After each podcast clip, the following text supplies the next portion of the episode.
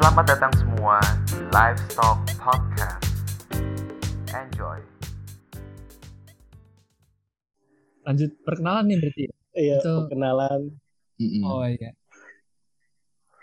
kurang lebih nggak beda jauh iya beda deh ya, Gimana sih? ya gua- kuliah sama kan gue basicnya ya kita di peternakan terus eh, selesai kuliah langsung jadi awalnya sih kita eh, gue pengen ngejar beasiswa dulu kan lanjut sekolah lagi Oh, yang ke Jepang ya? ya ke Jepang ke mana-mana lah gitu terus banyak coba tes ngajuin aplikasi ya Apa ton? Syukur. Aplikasi, aplikasi apa ton? masih di Android apa iOS? dulu gue pakai ini apa BBM. Symbian Oke. udahlah akhirnya belum belum jodoh. Udah akhirnya daftar aja uh, perusahaan peternakan gitu. Terus join lah. Akhirnya berkecimpung di dunia sapi dan nggak terduga. Awalnya dulu rekrutmennya tuh quality assurance juga ya. Oke, oke. lebih ke arah QA bahan baku penerimaan bahan baku pakan gitu. Hmm. begitu proses rekrutmen berjalan ada kesempatan bagian procurement gue ditelepon procurement bagaimana berminat gue tanya balik procurement itu apa pak Karena di kampus diajarin ya. Iya iya iya. Apa itu ton procurement? Apa? jadi ini adalah versi lengkapnya dari bagian pembelian Oh, Oke.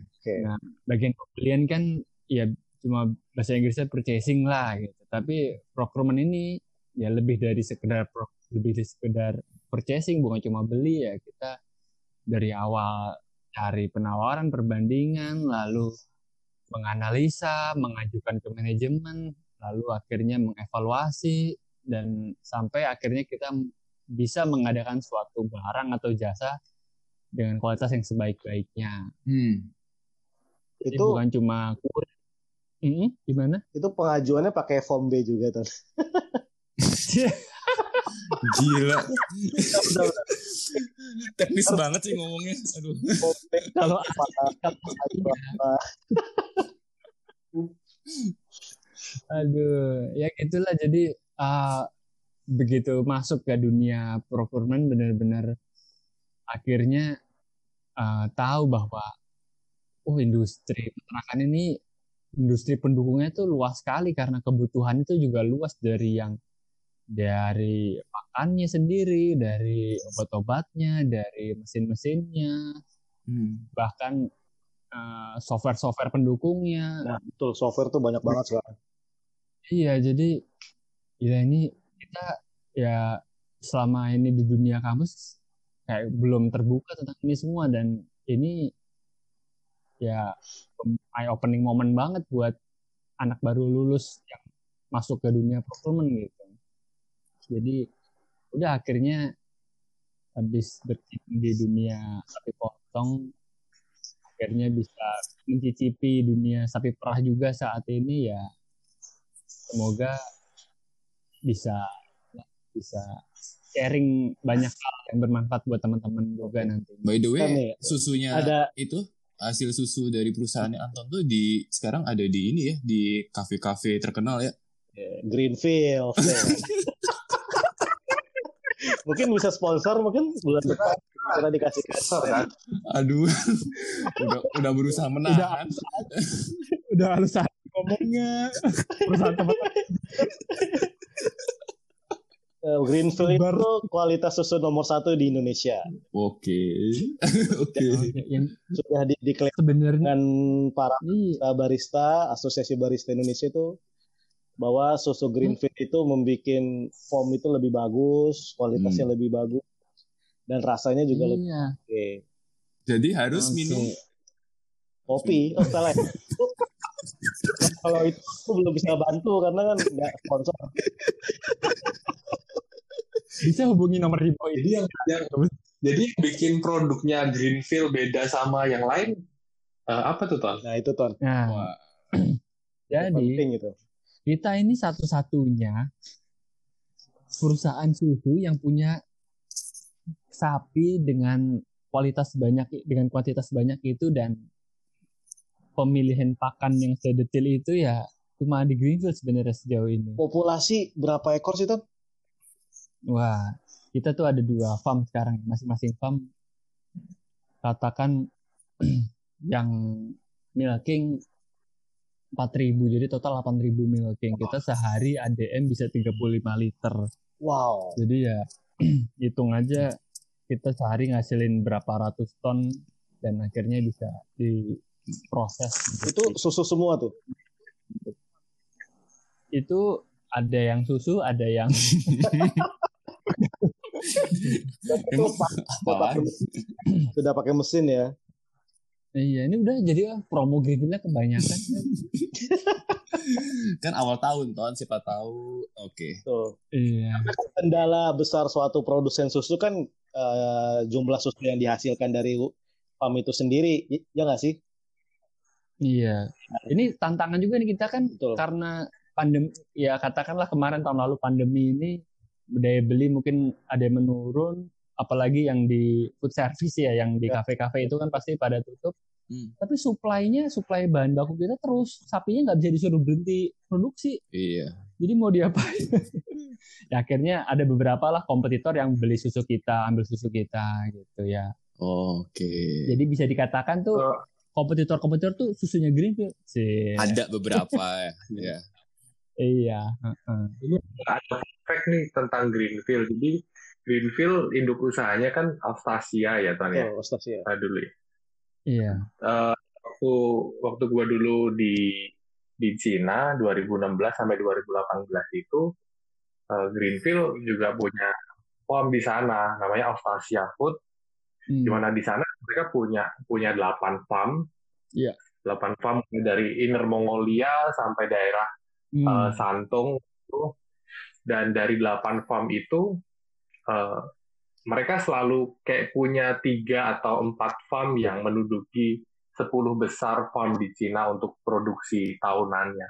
Ka- Jadi kalau di peternakan dairy itu mereka selalu setiap tahun ada list ranking 1 sampai 10 dan eh, Greenfield atau Stasia Food selalu punya nama tiga atau empat farm di 10 list itu sih. Jadi Itu bener-bener keren masuk sih. dalam 13 Town Club ya kalau nggak salah ya. Hmm, ya ya betul Itu betul. 13 Club itu apa sih kayak milestone kah, kayak apa kah, kayak apa sih jatuhnya itu? Hmm, kalau setahu setauku sih itu kayak eh, standar. Mereka punya standar apa ya? Kalau kalau mereka bisa produk produksi sedemikian banyak, tentu saja itu bukan cuman kita nggak ngasal kan produksinya, pasti ada manajemen dan Ya. sistemnya yang bagus. Nah, gimana mereka menilai manajemen dan sistem di suatu farm itu ya lihatnya produknya dari berapa Hmm. berapa produk yang dihasilkan. Kalau dalam konteks ini susu ya berapa ton susu dalam satu tahun. Oh iya gitu. iya benar dulu sempat keren. iya itu ada beritanya ya. Hmm. Sip sip. Ini pertanyaan gitu. penting ini, Ton. Iya. Ketemu ketemu istri itu di di kantor apa di kampus? Oh iya. Waduh. Ketemunya sih ya di kampus terus dekatnya di kantor. Oh, ini Wah, ini istilahnya masih termasuk golongan inbreed tadi itu ya. tapi Iya. lokasinya bukan di kampus masalahnya. Hmm. Jadi bisa Selama ngapain ton? Sama yang lain. Dulu tuh sibuk dengan pacar masing-masing lah. Balik-baliknya itu itu juga. dulu kan eh, istrinya Anton ini asistenku di repro, cie. Maksudnya diajar sama istrinya Anton. Iya. Karena asisten Tapi Anton kayaknya satu kelompok. Eh, Anton masuk jadi ini juga nggak? Be- beda gue dulu sama siapa temannya lah Oh iya. angkat apa bukan di- Jadi ceritanya belum di lanjut lanjut lanjut lanjut. Boleh boleh terus. jadi ah, jadi ya ini belum belum belum saatnya waktu Oh. itu masih udah cari pengalaman dulu dengan yang lain. Ini ini dipotong nggak ya? Apa itu bakal bakal dipublish juga yang bagian di Publish aja. ya udah cuek namanya kayak ada yang dengerin yang denger lah udah nih Oh iya, Dik. Din gimana Din Oh iya. sekarang lanjut lanjut Udin. kita cerita dong Saya Udin. Itu nama asli. nama panjangnya eh, Mauludin. Ada Muhammad di depannya. Jadi tadi gue tadi gue sebut nama nggak udah lah udah. Anton Anton Nur Salim kan? Bukan? ya? Oh, bukan. sebut saja iya lanjut lanjut, lanjut Din Eh, Udin, panggilan Udin. Eh, kuliah sama di UGM, peternakan 2009. Eh, kuliah ya empat ta- ya empat tahun 11 bulan lah. ditambah Lima tahun, lima tahun ya, lima tahun berarti.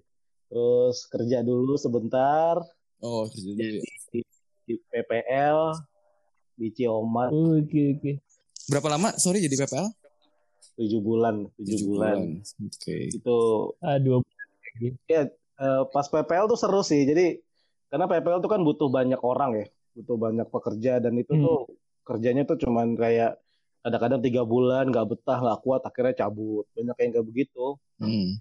Kamu punya punya Akhirnya- punya punya siasatnya nggak biar eh, biar nggak banyak yang keluar gitu. Menurutmu kalau dari Eh, sisi kamu gimana? PPL itu syaratnya kan punya SIM C Hmm.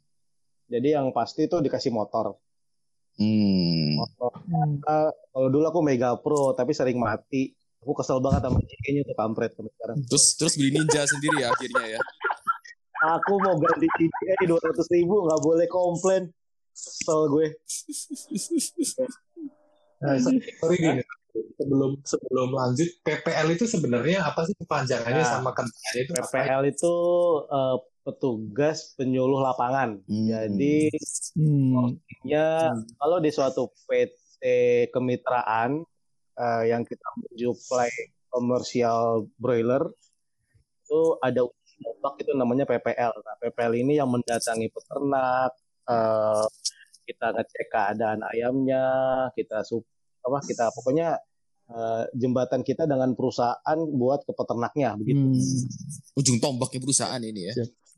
Ini ujung tombak perusahaan banget. Jadi benar-benar ngerti peternak itu ya PPL. Wow, keren. Waduh. Dukanya dia Iya. dukanya itu memang kerjanya capek kerjanya capek gajinya ya tau lah ya standar ya golongan 1B Eh, Apaan tuh satu? iya golongan 1B 1B tuh ya gaji UMR Jogja. Iya. gue inget kok pas masuk tuh gue nggak ada nggak nggak boleh komplain soal gaji men. Jadi gaji segini. Oh Hmm. oke. Itu udah udah oke kan? Eh, Hmm. udah oke gitu. Terus akhirnya lanjut.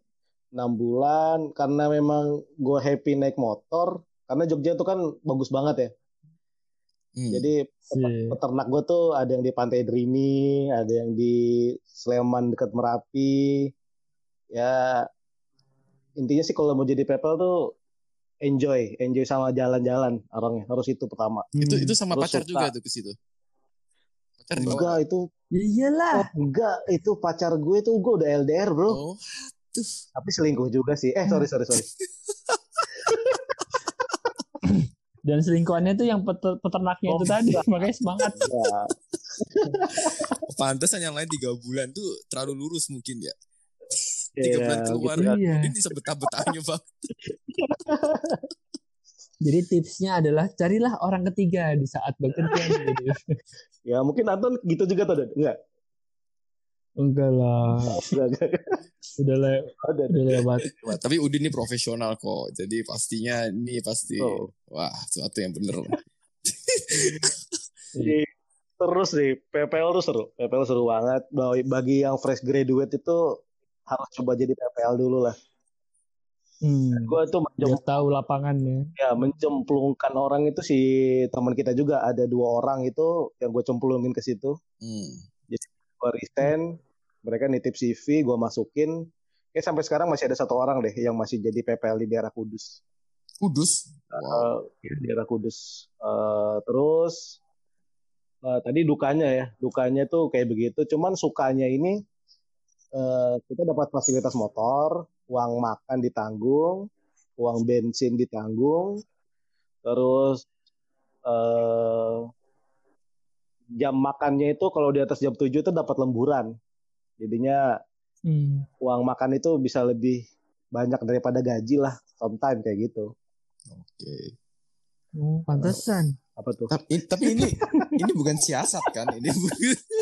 Bukan, karena kan peternaknya jauh-jauh banget. Oke. Iya. Gue sehari tuh bisa 150 kilo bro kalau di kalau di catatan motor. Oh iya? Iya serius, Oke. serius itu Wow. serius. Gue nggak bohong. Seru sih, seru banget. Iya, iya. Terus Habis itu lanjut S2. S2 S2 di mana, Din? di UGM Oh. karena Waduh. karena yang gam, yang langsung masuk ya. Gile, gampang coba. Iya. Enggak, enggak, enggak bercanda. Karena, karena yang mau terima mahasiswa apa adanya kan UGM. Waduh. Tapi di situ Terus UGM denger UGM denger gak terima. Eh, lu nggak- tapi yang tapi tapi gini nih, tapi ada ada ada ada keterangannya dulu nih. Udin dulu mah. Iya. asisten di UGM, di Fapet UGM. jadi di di mana? Di lab eh, apa ini produksi unggas ya? Unggas, iya unggas. Wow, iyalah. Is. Gas, asisten Oh. bagi mahasiswa tahu Profesor Hari ya begitu ya. Wow. Saya anak saya anak anak anak didiknya lah ya. Oke. Hmm. Suka pinjam mobil soalnya. Kan Udin baik ke semua, jadi pada sayang. Ya tahu lah sayangnya gimana tahu kan. ya sayang inilah sayang yang baik tapi tapi tapi ya dari dari berempat Hmm. ini tiga orang ini Udin Adit sama Anton ini semua asisten semua wah dan beda lab Wah. kecuali saya nggak jadi apa apa Tapi kan udah pernah ke kampus membawa ini ya. bawa masalah maksudnya Bawa suatu kemajuan ya. Apa nggak ada Iya. Lanjut, Din. Terus eh abis kuliah ngelamar-ngelamar kerja ketemu ya di Java juga sih. Saya masuk di Java juga. Karena mungkin pas eh, dulu Ciomas kan salah satu grup Java juga. Sebenarnya ditawarin lulus S2 mau masuk jadi di Ciomas lagi nggak? Jadi TS. TS itu atasannya PPL. hmm jadi Hmm. jadi urutannya gimana sih Din dari bawah ke atas Jadi urutan di Ciamis itu PPL. PPL, terus ada TS. TS itu technical service ya. Hmm. Ya maksudnya dia ya merencanakan kesemuanya lah. Terus di atas TS itu ada kepala unit. Nah, kepala unit itu eh, dia merangkupi juga sama finance, kasir, sales, sama yang lain-lain. Jadi sebenarnya ini sih apa eh, strukturnya tinggi juga sih, banyak banyak strukturnya di Ciamis itu. hmm tapi tapi mostly di tempat lain juga Hmm. sama juga maksudnya di perusahaan Sama. lain. Betul. Kira-kira Hampir sama mirip ya? begitu. Mirip, mirip. Dan Hmm. memang sistem itu sudah sudah dibuat sih. hmm oke Jualannya apa? Apa aja sih, Din? Ciomas itu? Mas itu yang dulu sih lifeboat aja ya, lifeboat. Lifeboat eh, ya itu ukurannya karena di Jogja tuh emang kompet- kompetisi itu tinggi banget sih. Plasma inti tuh itu Hmm. banyak banget di Jogja. oke Iya, iya. Terus sekarang masuk ke dalam dunia perkantoran Cie. di Jakarta. Sama tinggal Aduh, aduh, aduh.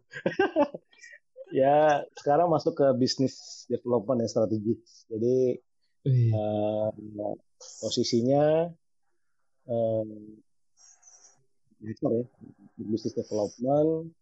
Nah, ya, bisnis development tugasnya tuh absurd, maksudnya gimana Hmm, absurd. Jadi serabutan. eh, serabutan. Secara kasar tuh serabutan. Saya pernah menjadi sales, saya pernah menjadi in sales, pernah mencoba menjadi legal, wow Hmm. jadi pengawas proyek. Oke. Ya, pokoknya sekarang mencoba menjadi eh, pilot pilot project suatu bisnis baru. Hmm. Oh. Kita menghitung benar-benar dari awal seperti F final awal FS feasible study-nya, proyeksi bisnisnya ke depan. Ya ini sih memang di dan kaget juga sih kenapa peternakan bisa masuk ke situ gitu loh ya nggak sih? Hmm, betul, betul. Ini bener-bener Betul. ki- gak, gak pernah kita bayangin kalau kita kuliah dulu ya. Betul. Kalau gue kepikiran Iya, tapi penting juga itu Din besok kita mungkin kita bakal bahas satu Oh iya. Ada yang lulusan peternakan mau bikin proyek, mereka mau bikin farm, itu gimana sih caranya ngitung Wow. feasibility? Iya. nanti Study-nya bakal tadi. dinilai sama Wah, Udin. Menarik itu. Udin menjadi investornya apa enggak? Waduh. Saya jadi ini aja, PU pembantu umum. Jadi sebenarnya kalau gue tahu ini bakal jadi bisnis development dan tugasnya segitu banyak, pasti pas lagi kuliah gue bakal cari-cari info kayak gimana sih cara bikin laporan keuangan, gimana sih cara baca laporan Hmm. keuangan, Wow. eh, gimana sih cara bikin suatu setup bisnis yang realistis ya, Hmm. eh, yang tidak Iya. memikirkan produksi tapi memikirkan aspek keseluruhan itu gimana. Eh, yang gue lihat sekarang di lapangan seperti itu Kenyata- kenyataan di lapangan ya di dunia produksi di dunia perusahaan itu Hmm. orang produksi itu terkadang eh, ya dia kan fokusnya hanya untuk produksi kan. Hmm. Nah, Iya. dia kadang-kadang belum mengerti sampai eh, apa, semisal ketika ada suatu farm di audit, mereka sebenarnya udah bener secara produksi, cuman mereka bingung karena ada pengeluaran yang ini nggak jelas segala macam, akhirnya bermasalah kayak gitu kan. Hmm. Oke. Iya. Eh, kita lihat itu sebenarnya pucuk-pucuk pimpinan-pimpinan yang di atas itu bos-bos itu sebenarnya kan kebanyakan orang peternakan ya, ya, ya nggak sih? Iya, dominan. Iya, sih, dominan iya, tuh- iya. lulusannya peternak. Ya. Betul dan eh, mereka kan di peternakan tuh kan nggak belajar laporan keuangan. Hmm. karena dia belajar dari pengalaman di perusahaan segala macam akhirnya mereka mengerti bahwa ah usaha ini nggak sehat harus di cut usaha ini bagus harus di harus di expand gila-gilaan kayak begitu Hmm. Jadi- Hmm. Di business development ya enjoy sih karena gue passionnya juga suka dengan hal-hal yang baru kebetulan juga dapat eh, atasan juga yang fleksibel ya akhirnya enak sih sekarang modelnya Keren, keren, keren. Tapi Udin untuk mencapai situ harus eh, karena Udin punya punya kompetensi ya karena dulu pernah dari bawah ke mana-mana gitu Betul. ya. Jadi bisa Itu- kenal. Mm-mm. betul itu penting banget sih Dulu penting banget hmm. jadi kita tahu itu posisi jadi PPL itu memang berat banget cuman kalau memang orang itu passionnya ke sana emang enjoy ke depan dan itu bisa jadi pelajaran banget sih Iya, betul. Iya, iya. gitu Keren, keren, keren. dan sekarang arah yang mau dilihat itu di suatu peternakan Indonesia tuh mau ke arah high teknologi ke depannya jadi investasi itu udah mulai mulai mulai banyak ya ke depannya terus ya itu kayaknya ke depannya sih dunia peternakan itu nggak cuman orang-orang yang cuma di kandang doang tapi yang di kayak Anton kan bagian procurement Andre di uh, research yang nutrisinya uh, Adit di Hmm. bagian bisnis analis itu kan sebenarnya kalau yang dari kampus jauh banget gak sih ilmunya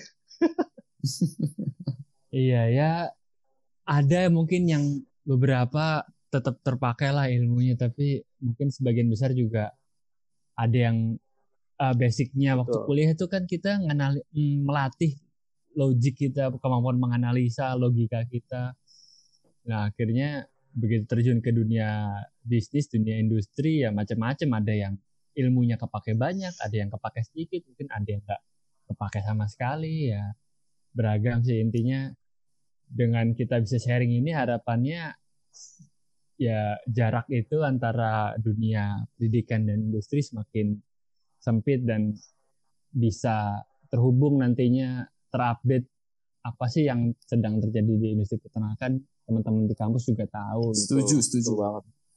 Betul banget sih. Dan ke depannya tuh lima tahun itu dunia peternakan tuh bakal jauh berubah. Eh ini ada bocoran aja ya, bocoran aja sih. Jadi eh, Ini Wikileaks ya Din ya.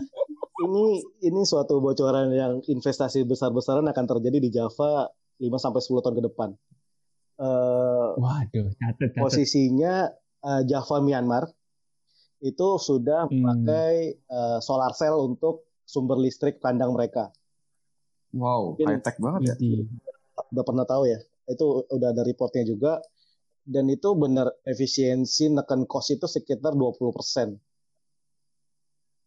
Hmm. Wih. Itu mereka pakai solar cell, eh, tenaga matahari. Jadi posisi kan kandang itu yang berat itu dikipas kan sama si apa? Sama pompa air buat cell deck itu kan, Hmm. sama cooling cooling pad. Nah, Ini buat close house ya. ya betul close house karena kita udah kalau mau pelihara ayam itu udah nggak bisa bicara open house lagi kalau sekarang. Hmm. Udah Iya. forget it dah. Open house tuh udah forget it. Nggak bisa kecuali memang skala rumah tangga ya. Skala rumah tangga kan karena eh, nggak ada hitung-hitungannya. Mostly kalau di Indonesia, Hmm. menurut pengalamanmu masih banyak open house ya di India. Masih, cuman eh, untuk peternak-peternak yang skala rumah tangga yang kapasitas cuma 10.000 ribu, mungkin ya maksimal 10.000 ribu, mereka mungkin masih kepikiran dengan open house dengan bam, apa ya panggung, bambu segala macam gitu. Cuman yang peternak yang udah di atas 20.000 ribu dan mereka mengetahui keuntungan close house ini, mereka pasti pindah. Wow. Iya.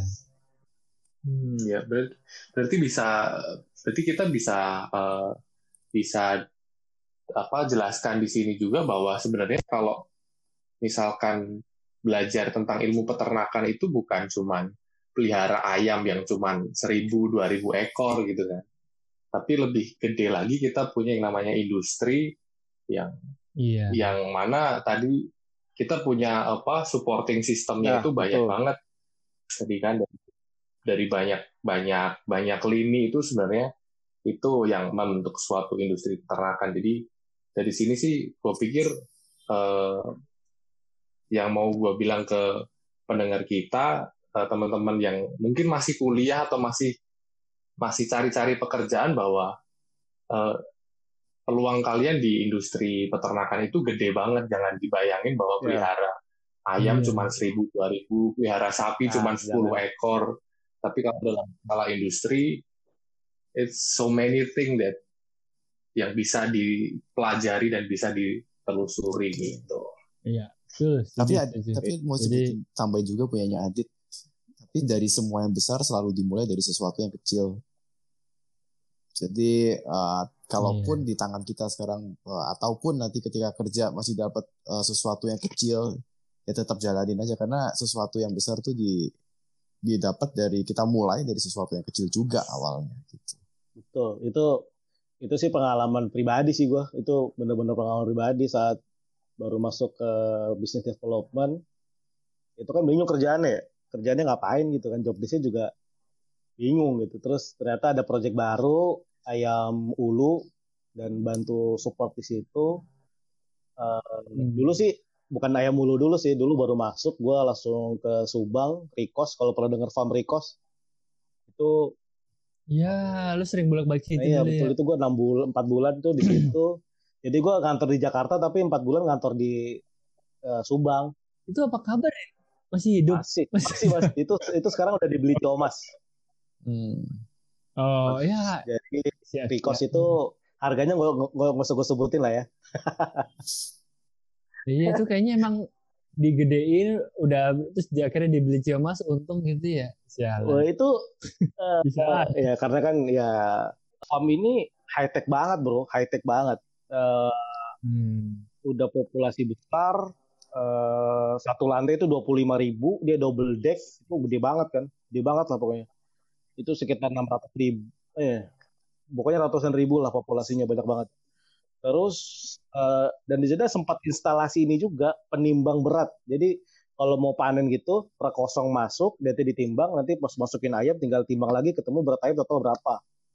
Itu sampai di instalasi Hmm. tapi nggak kepake karena eh, broker maunya pakai salter, tau lah salter ya. Nggak nggak tahu nggak tahu apa itu. Salter tuh eh, kalau di apa lapangan ay- lapangan di apa eh, ayam itu di peternakan ayam itu salter tuh jenis timbangan yang selalu dipakai buat standar panen. Hmm, Kalau nggak salter nggak mau peternak. iya. Tuh, tapi mereknya bener salter Hmm, hmm. Itu merek. dan Iya, jadi iya kayak kepercayaan kayaknya sih ya. Hmm, hmm, hmm. Kebiasaan ya, Mas. Iya. takut selisih berat nanti besar efeknya tuh kalau nggak pakai itu takutnya. itu juga udah di request 4 bulan gua masuk ke Jakarta lagi bantu ke Ulu. Karena Ulu dulu baru launching kan. Eh Ulu Hmm. ini apa ya eh, ayam ayam cross breeding lah cross antara ayam lokal dengan ayam Hubbard JA dari Perancis. Jadi kita mau cari eh, kan permintaan ayam kampung itu kan tinggi ya Hmm, Iya. eh, tinggi tapi kan produsennya nggak banyak iya. akhirnya kita Siap, siap. menyiasati ke arah sana itu dulu sih ya lumayan ya Andre tau lah dulu perjuangannya kayak apa Andre ya Oke. Aku kenapa ya dibawa-bawa ya? Pokoknya maksudnya perjuangannya tahu lah ya teknologi ini Hah?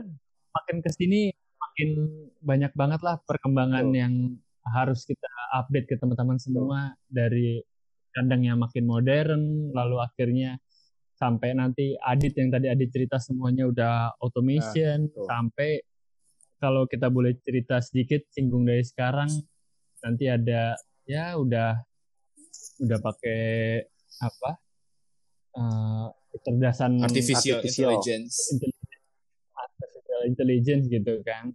Jadi uh, sekarang teknologi udah secanggih ini, mungkin zaman dulu nggak nggak nggak nggak sekompleks ini Hmm, industri peternakan betul. gitu kan. Wah, Lebih lebih lebih simpel. Mungkin orang dulu ya cuma taunya ya udah pelihara kalau mungkin ayam gemukin panen jual untung gitu ya nggak mikir sampai gimana sih supaya lebih efisien dengan teknologi-teknologi gitu. Betul dan ya jadi kita penasaran kalau kalau dulu tuh ada gambaran nggak sih